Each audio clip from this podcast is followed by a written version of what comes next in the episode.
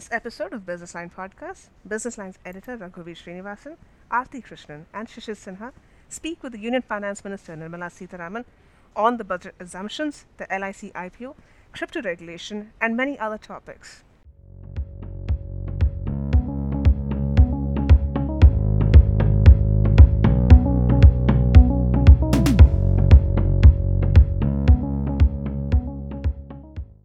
Good evening, ma'am. Welcome to Chennai. Warm Chennai from the cold climes of Delhi. Yes, Good to see you here again after the budget and our customary budget interview. thank you. So, uh, I'd like to start by asking you a question that is plaguing everybody in the last few days after uh, Vladimir Putin invaded uh, Ukraine. We had a very good budget, excellent. It was appreciated by everybody for the numbers, the sincerity of the numbers, uh, the achievability of the numbers. One month almost down the line, in the light of what happened in Ukraine in the last few days, do you think that the budget numbers still hold uh, because you assumed crude at 75, crude is now 103, uh, you assumed uh, uh, inflation at 3%, deflator, it's now expected to be much higher. Will the numbers, are the numbers under threat? That's a question we'd like to. Well, we've made some provision for any contingency that might arise because of COVID or because of any international. The spurt in the price of crude is something which we had kept some kind of a situation in mind, and that it would cross 106. It touched 106 and it came down again. For how long? And is it going to continue? More than that, even at that price, is it going to be available or is there going to be a shortfall? There are various probable situations which are arising, and we'll have to think about that. I won't quickly conclude that my numbers are being at threat and I may have to quickly review my number. No, not yet. I don't think there hopefully would be a need for it. Uh, we are also ensuring that uh, we are looking at alternative sources of crude and uh, also looking, we don't get any uh, fuel at the moment from Russia or natural gas from Russia.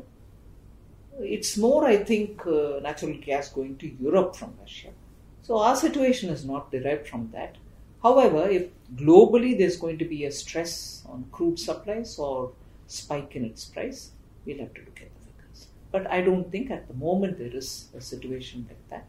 Although uh, you're aware, yesterday, even yesterday, PM had a meeting with the uh, external affairs people and also with the national security advisor. Earlier, we've had a meeting with the PM also.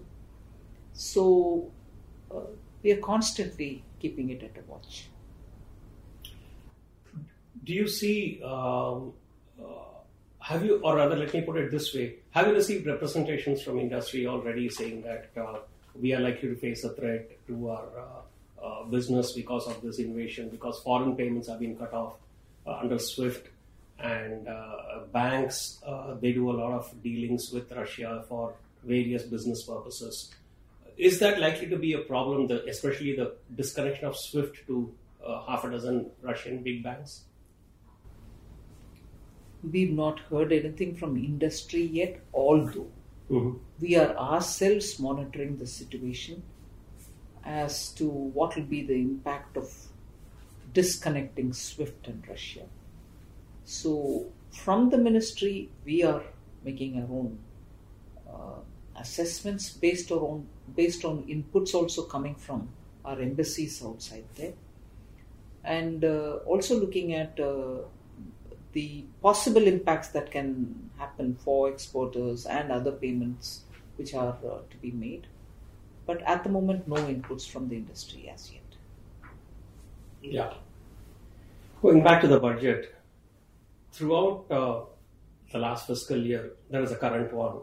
You did an excellent job of keeping to the budget estimates. In fact, you were uh, a lot of the, lot of the times you're overachieving the estimates of last year. Uh, revenues were buoyant, and revenue uh, expenditure also you kept it under control. This is definitely a contrast to past experience when uh, typically within the first three four months expenditure overshoot estimates and you constantly be trying to play catch up. Can you explain what changed about the way you manage expenditure that caused this uh, difference this year? Uh, well, I think uh, well before the budget is finalized, we sit with the departments, which every government would do, but we made sure that with the departments we were picking up realistic figures from them. We were, we were also telling them to give us as much as what will be the spread, how are you going to have it between first quarter and the second, third quarter and the fourth, and so on. And uh, vetted it from the point of view of are they being realistic? So after that, even during this intermission, like I'm going around the country taking the budget, there are officials in the ministry who are sitting and talking with departments about, Mm. all right, now this is the amount we fixed, this is what is on the table of the House. Once the Parliament approves, that's the amount after the appropriation which will come for you. Get yourself ready to take it off on 1st April itself. Mhm. So, and uh, since last year, at least on the capital expenditure, every quarter to start with, and then every month, I have monitored every department's expenditure profile. Mhm. I've questioned them where there has been delay. Particularly after the second wave, there was a problem that people were not available in the ground, so money couldn't reach on the ground for the big capex. So the monitoring and calling the department over to North Block and say, tell us what's going on, has made ministries understand that this year, particularly post the pandemic, unless the expenditure is kept pace with for the numbers that we've been giving, economy will suffer. So they they've taken it in that spirit, and they've been at it. Otherwise, we wouldn't have been. I hope to, as of 31st March, achieve 5.51 lakhs at least. That's mm. what I've given in the figures. For an increment from 3.4 lakh crores to this and reaching 5.51 wouldn't have been possible unless we kept asking the departments about their performance. Not otherwise, but for the fact that unless this money goes to the ground, that multiplier during Yeah. recovery wouldn't happen. So people have understood and they're going about it. Mhm. And that's what I think this time all the more I will have to do because the increase is more than 34% this time. Yeah. Uh, yeah, your capex increase is very well appreciated, and it's, I think it's excellent in terms of quality of expenditure. Of that, one lakh crore is to be loaned to the states for spending. How do you ensure the states partner with you on this? Uh, uh, I mean, most times we find that states lag behind, or they use the money for other purposes. Uh, all of them, most of them are in trouble financially. So, how do you ensure that states meet up to your expectations in terms of capex No, spending? we've very clearly been uh, descriptive of the way in which this one lakh crore can be used. We very clearly said, look, about 85% of it will be for you to use it the way you want for a project which is with you, for a project which is already set out and it's in the pipeline. Whereas 15% of it is what, approximately 15% is what we might want them to do as per some kind of a, you know, uh, condition that we put in. And that condition is not to make the state suffer, it's more for the larger objective of reform. Mm. So, with reform, which has to be undertaken for various other reasons, ease of doing business can be one, performance can be second, overall, the country should be better in its governance can be the third. So, we have conditions which are driven from that consideration. So, the 15% of this 1 lakh crore will be tied like that, but that's not tied against the state's interests. And the 85 will be left for the state. In fact, I'll go to the extent of saying even clearing pending bills of the current capex, which is ongoing, I've permitted. Oh, So, states are not going to be worse off. okay.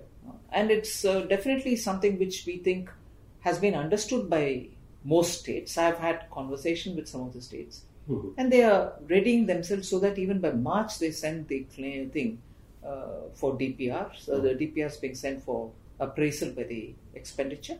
Okay. And the moment it's cleared, and I hope to do it all in April itself, Oh, so that money goes away to the states. Uh, Madam, uh, yeah, the capital expenditure has been increased in the FY23 also. One of the key issues that where that will be front loaded uh, so that more and more capital expenditure with the, which has gathered pace during the last quarter and you also review the circular of 33% and 15% for the, the last quarter so will you front load it and how you will ensure that the pace should continue in the next fiscal I won't have a hesitation in front loading it. Last time also we did it. For that matter, why? The front loading principle has now even come to influence uh, our devolution.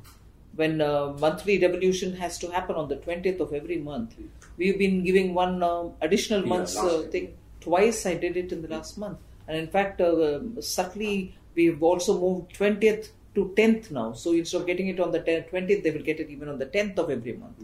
So these kind of changes are happening only because we want to help the states. So front loading, I'll not be averse to. It'll also depend on the states saying, all right, we have started this project, we are moving. I would give the money in advance. Some of the states have complained that, of course, it's a 50-year interest-free loan. That means center is going to bear the burden of the interest, but it is going to affect the financial autonomy. So, what do you have to say on this criticism? What kind of a financial autonomy is affected when they take JICA loan? That is also through the center.